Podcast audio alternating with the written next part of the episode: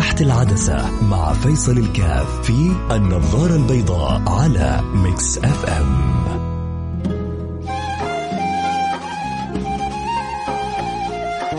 بسم الله الرحمن الرحيم. الحمد لله والصلاة والسلام على رسول الله وعلى آله وصحبه ومن والاه. حياكم الله أحبتي في برنامج النظارة البيضاء.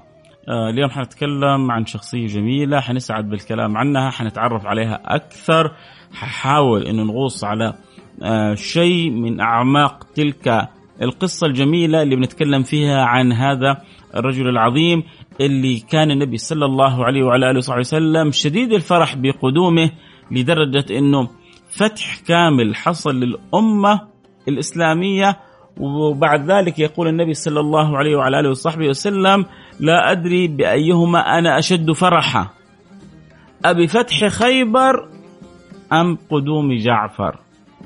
وكأن النبي يقول أنا في شدة من الفرح بفتح خيبر وأنا كذلك في شدة من الفرح بقدوم جعفر. وهذا يعطي مكانة مهمة وهذا يعطي ملحظ جدا مهم على تعزيز مفهوم عظمة بناء الذات على أهمية الإنسان كونه كإنسان. كم من أمور نفرح ونهتم بها ونغفل عن الإنسان كإنسان. كل اللي تطوروا في مجتمعاتهم كل اللي تقدموا في مجتمعاتهم كل اللي برزوا في مجتمعاتهم. عندما يتكلم كثير من المسؤولين اللي استطاعوا أن يحدثوا نقلة في بلدانهم تجد جوابهم مباشرة الاهتمام بالذات الإنسانية. عندما أهتم بالإن...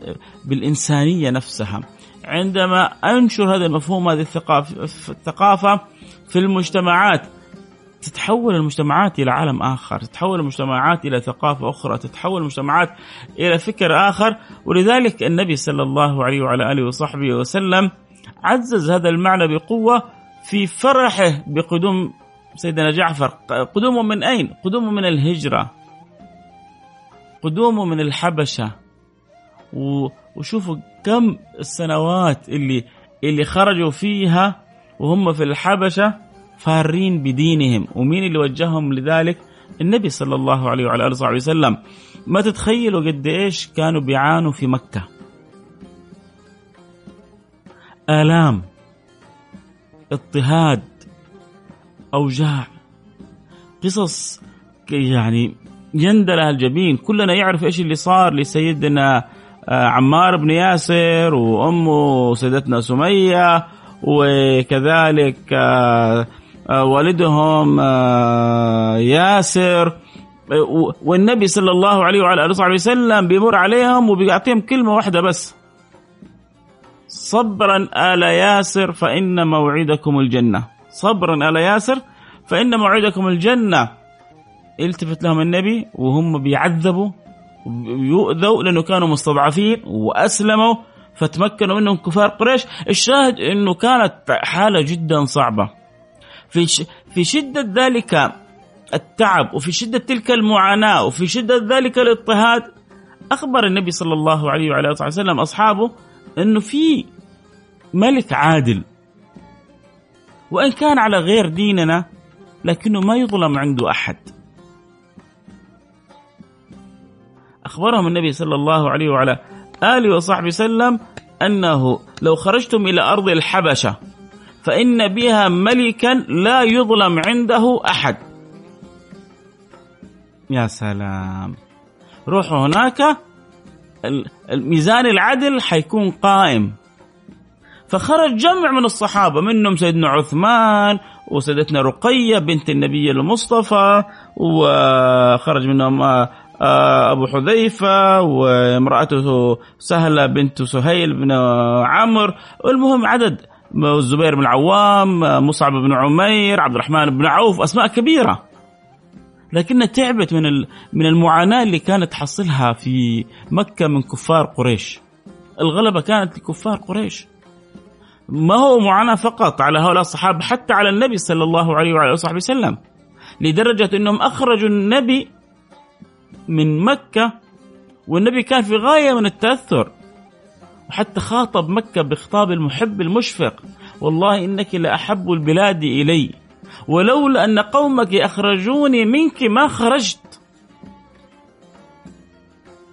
اللهم كما أخرجتني من أحب البلاد إلي فاجعلني في أحب البلاد إليك.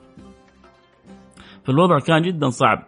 الجميل في القصة من الأشياء المهم نتعلمها كيف عظمة القائد وأهمية اعتنائه بأصحابه بأحبابه. جدا جدا مهمة. كل صاحب عمل كل صاحب وظيفة آه، كل صاحب مهمة. من أهم أسباب نجاحك في الدنيا في عملك في شغلك في وظيفتك في حياتك الزوجية اهتمامك بالآخر. اهتمامك بالناس اللي معك. على قدر ما تهتم بهم على قدر ما تكون النتائج فوق المرجوة مو بس مرجوة لا فوق المرجوة. النبي صلى الله عليه وعلى آله وسلم طبق هذا المثل ابتداء بنفسه. يعني سامحوني. أنا الآن في موضع ربما أنا عندي حاشية وخدم وكذا وفي موضع أخاف أن أوذى فيه أو أضطهد فيه. أروح أقول للحاشية اذهبوا إلى مكان آمن ولا أنا أول حاجة أأمن نفسي؟ العادة العرف السائد في المجتمعات إنه صاحب الوجاهة صاحب المنصب صاحب العمل هو يؤمن نفسه قبل الآخرين. حبيبكم محمد قصة مختلفة وشخصية مختلفة وحياة مختلفة. تربية أخرى أدبني ربي فأحسن تأديبي. نتعلم ونستقي منه. قدم أصحابه على على نفسه. بيقول لأصحابه اخرجوا للحبشة عشان تتفادوا هذا الأذى وهذا العذاب وأنا حأجلس هنا.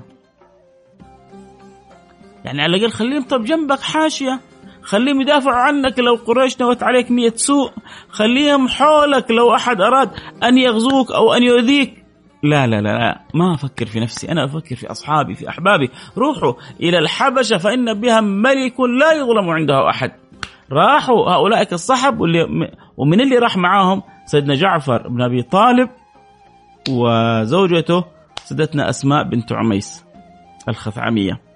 هاجروا إلى الحبشة وحصلت لهم قصة عجيبة مع الملك النجاشي. الملك العادل الذي لا يظلم عنده أحد. حنروح الفاصل ونرجع نواصل خليكم معنا لا أحد يروح بعيد. تحت العدسة مع فيصل الكاف في النظارة البيضاء على Mix FM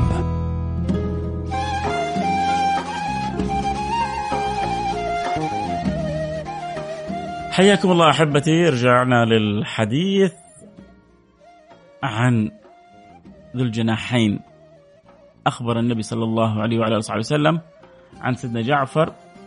ليش أعطي سيدنا جعفر هذين الجناحين لأنه كلتا يداه قطعت في سبيل الله.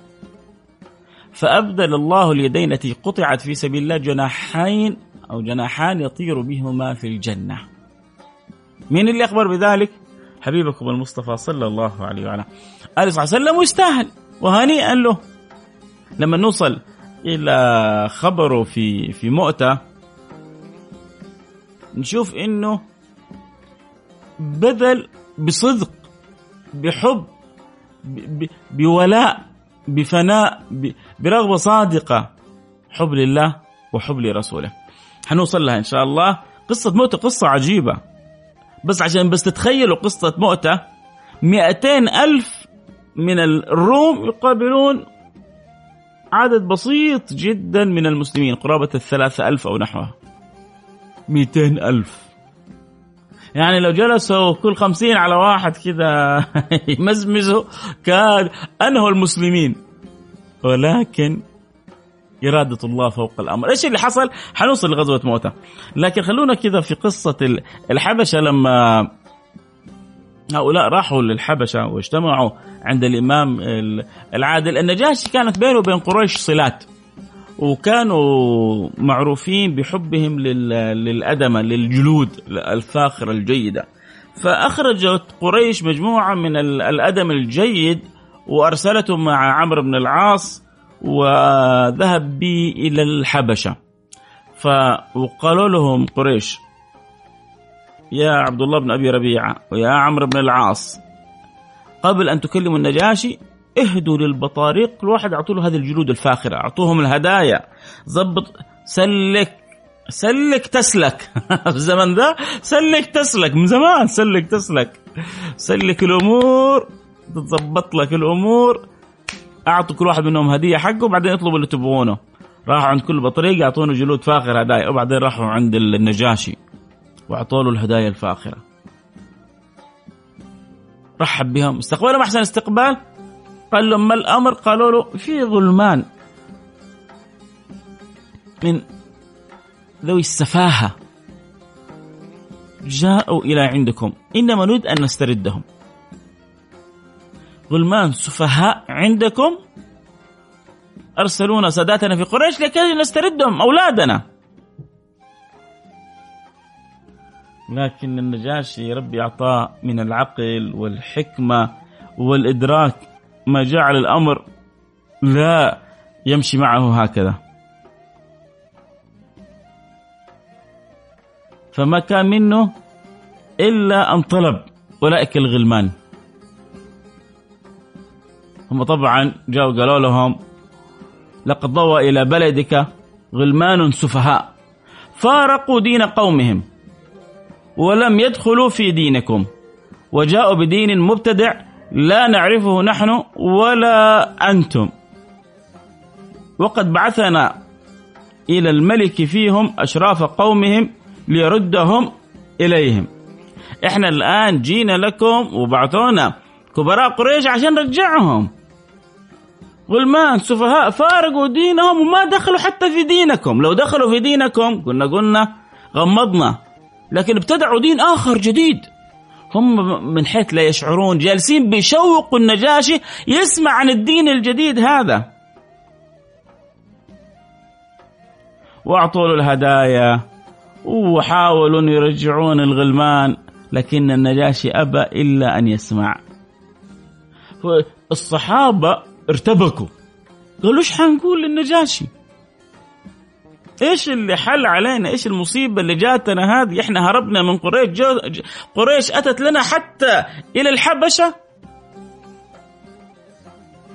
ومصيبته سيدنا جعفر قال لهم نتكلم يعني بما علمنا من رسول الله بما تعلمنا بما عرفنا. النجاشي قال لهم ما هذا الدين الذي فارقتم فيه قومكم ولم تدخلوا فيه في ديني؟ ولا في دين أحد من هذه الملل. أو أو قال ما هذا الدين الذي أنتم عليه؟ فارقتم دين قومكم ولم تدخلوا في ديني. لا يهودية ولا نصرانية. مين اللي بارزوا بالجواب الحكيم العاقل؟ سيدنا جعفر. قال أيها الملك كنا قوم أهل جاهلية. نعبد الأصنام ونأكل الميتة ونأتي الفواحش. اسمع اسمع اسمع. شوف ركزوا معي. هنا نقطة جدا جدا مهمة. ليه؟ لأنه هنا الكلام عن عن مكارم الأخلاق. يبغى يقول له كنا بعيدين جدا عن مكارم الأخلاق فجاءنا هذا الدين ليرجعنا إلى الفطرة ليعيدنا إلى الفطرة ليعيدنا إلى مكارم الأخلاق اللي افتقدناها في مجتمعاتنا. هذا الدين اللي إحنا اتبعناه يقوم السلوك الإنساني.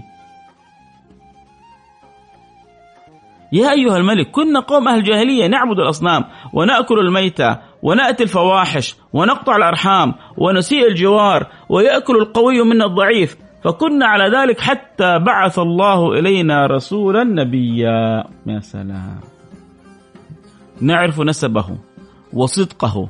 وأمانته وعفافه. فدعانا إلى الله لنوحده ونعبده. ونخلع ما كنا نعبد وإياه من دونه من الحجارة والأوثان. إلى آخر آه، الكلام. بعد ما قال له يعني ما شاء الله تبارك الله سيدنا جعفر ربي أعطاه فصاحة واعطاه له بيان تكلم بكلام عجيب. قال له هل معك شيء من كلام من كلام ربك؟ مما جاء به نبيك من عند الله. فإذا بسيدنا جعفر في غاية الحكمة والتوفيق والذكاء. ما أقول الذكاء أول شيء لا الحكمة والتوفيق والذكاء. وقرأ عليه شيء من سورة مريم. تعرفوا مريم هي يعني الأم للنصارى. وسيدنا عيسى هو نبيهم. والقصة تروي هذه الأحداث وما جرى لسيدتنا مريم وما حصل. آه، بعد ذلك فتأثر النجاشي وعرف أن هؤلاء على الحق فرفض أن يسلمهم إلى عمرو بن العاص. عمرو بن العاص بيقول عبد الله بن أبي ربيعة بكرة لأذهبن غدا وأقولن قولا يجعل النجاشي يفتك بأولئك الغلمان. عبد الله بن أبي ربيعة يقول له بيننا وبينهم رحم مو للدرجة هذه إحنا نبغى نبغى نستلمهم. بس ما نبغى يفتك بهم قال لأذهبن ولا أجعلنه يفتك بهم غدا. يا ترى إيش حيقول؟ حنروح الفاصل سريع ونرجع نواصل. أتمنى تكون الحلقة ممتعة أتمنى تكون القصة هي قصة جميلة أتمنى أكون أنا استطعت بسردي لها أن أكون وفقت لحسن السرد لها. ما زلنا في المنتصف. باقي أحداث كثير حنتكلم عنها. خليكم معنا لا أحد يروح بعيد. في ال frame مع فيصل الكاف في النظارة البيضاء على Mix FM.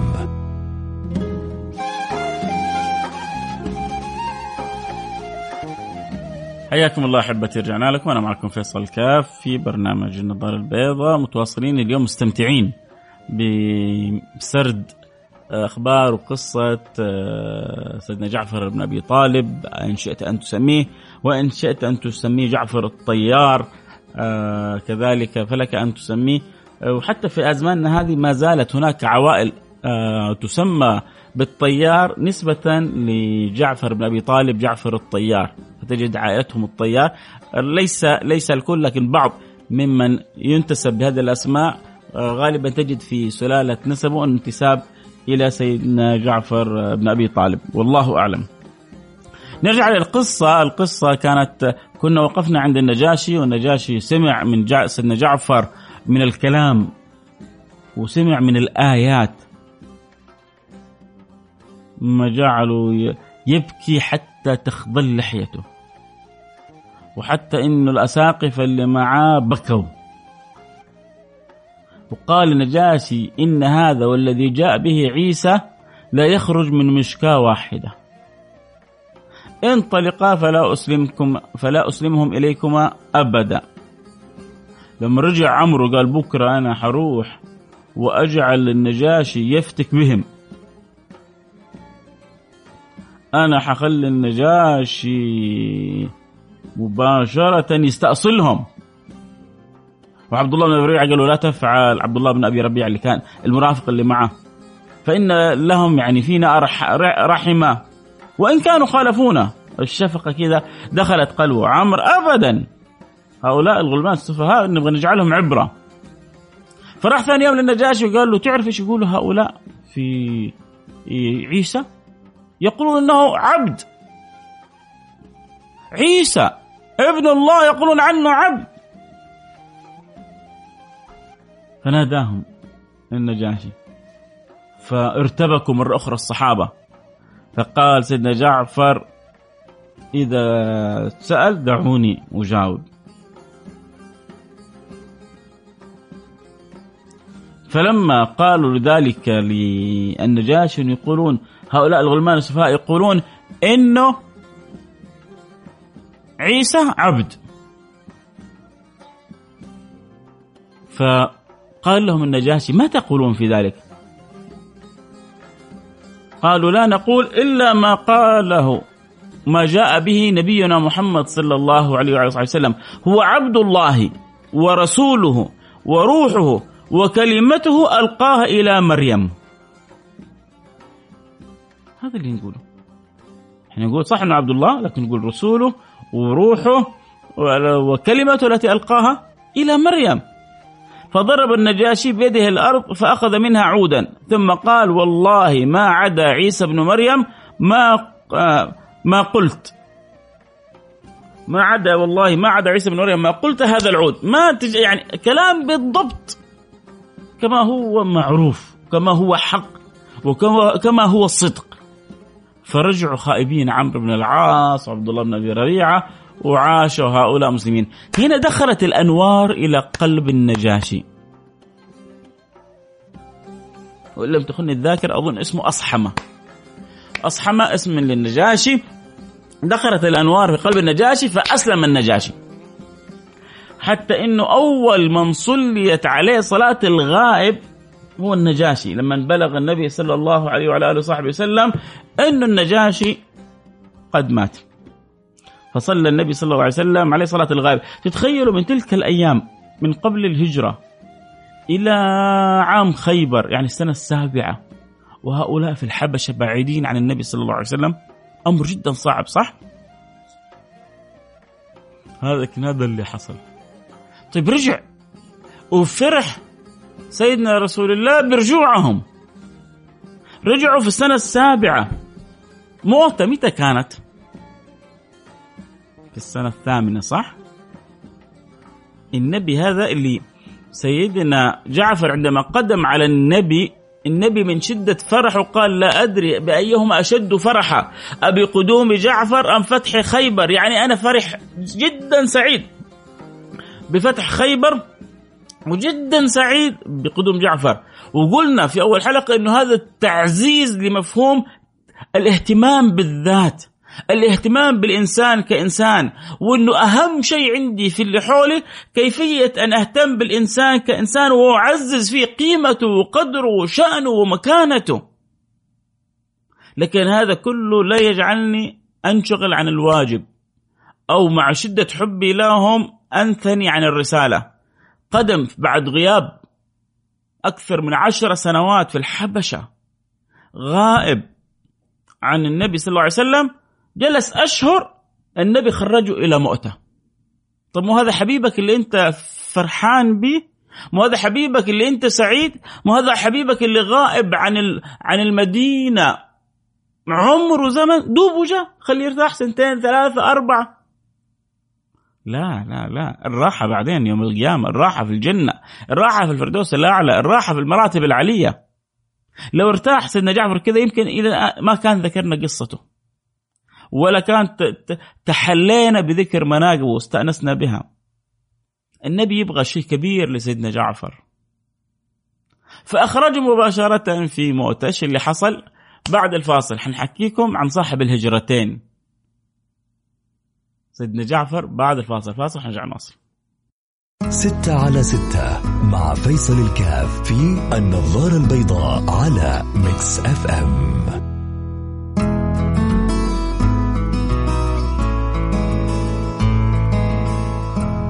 حياكم الله أحبتي رجعنا لكم والوقت يمضي بسرعة. ويا رب إن شاء الله نكون استطعنا أن نلامس القلوب بسيرة أحباب النبي المحبوب سيدنا محمد صلى الله عليه وسلم. وإحنا وياكم مستمتعين إن شاء الله في برنامج النظارة البيضاء. ذكرنا إنه قدم في سنه سبعه سيدنا جعفر. مباشرة بعد بأشهر خرجوا النبي إلى غزوة مؤتة. آه، قال يحمل الرايه زيد.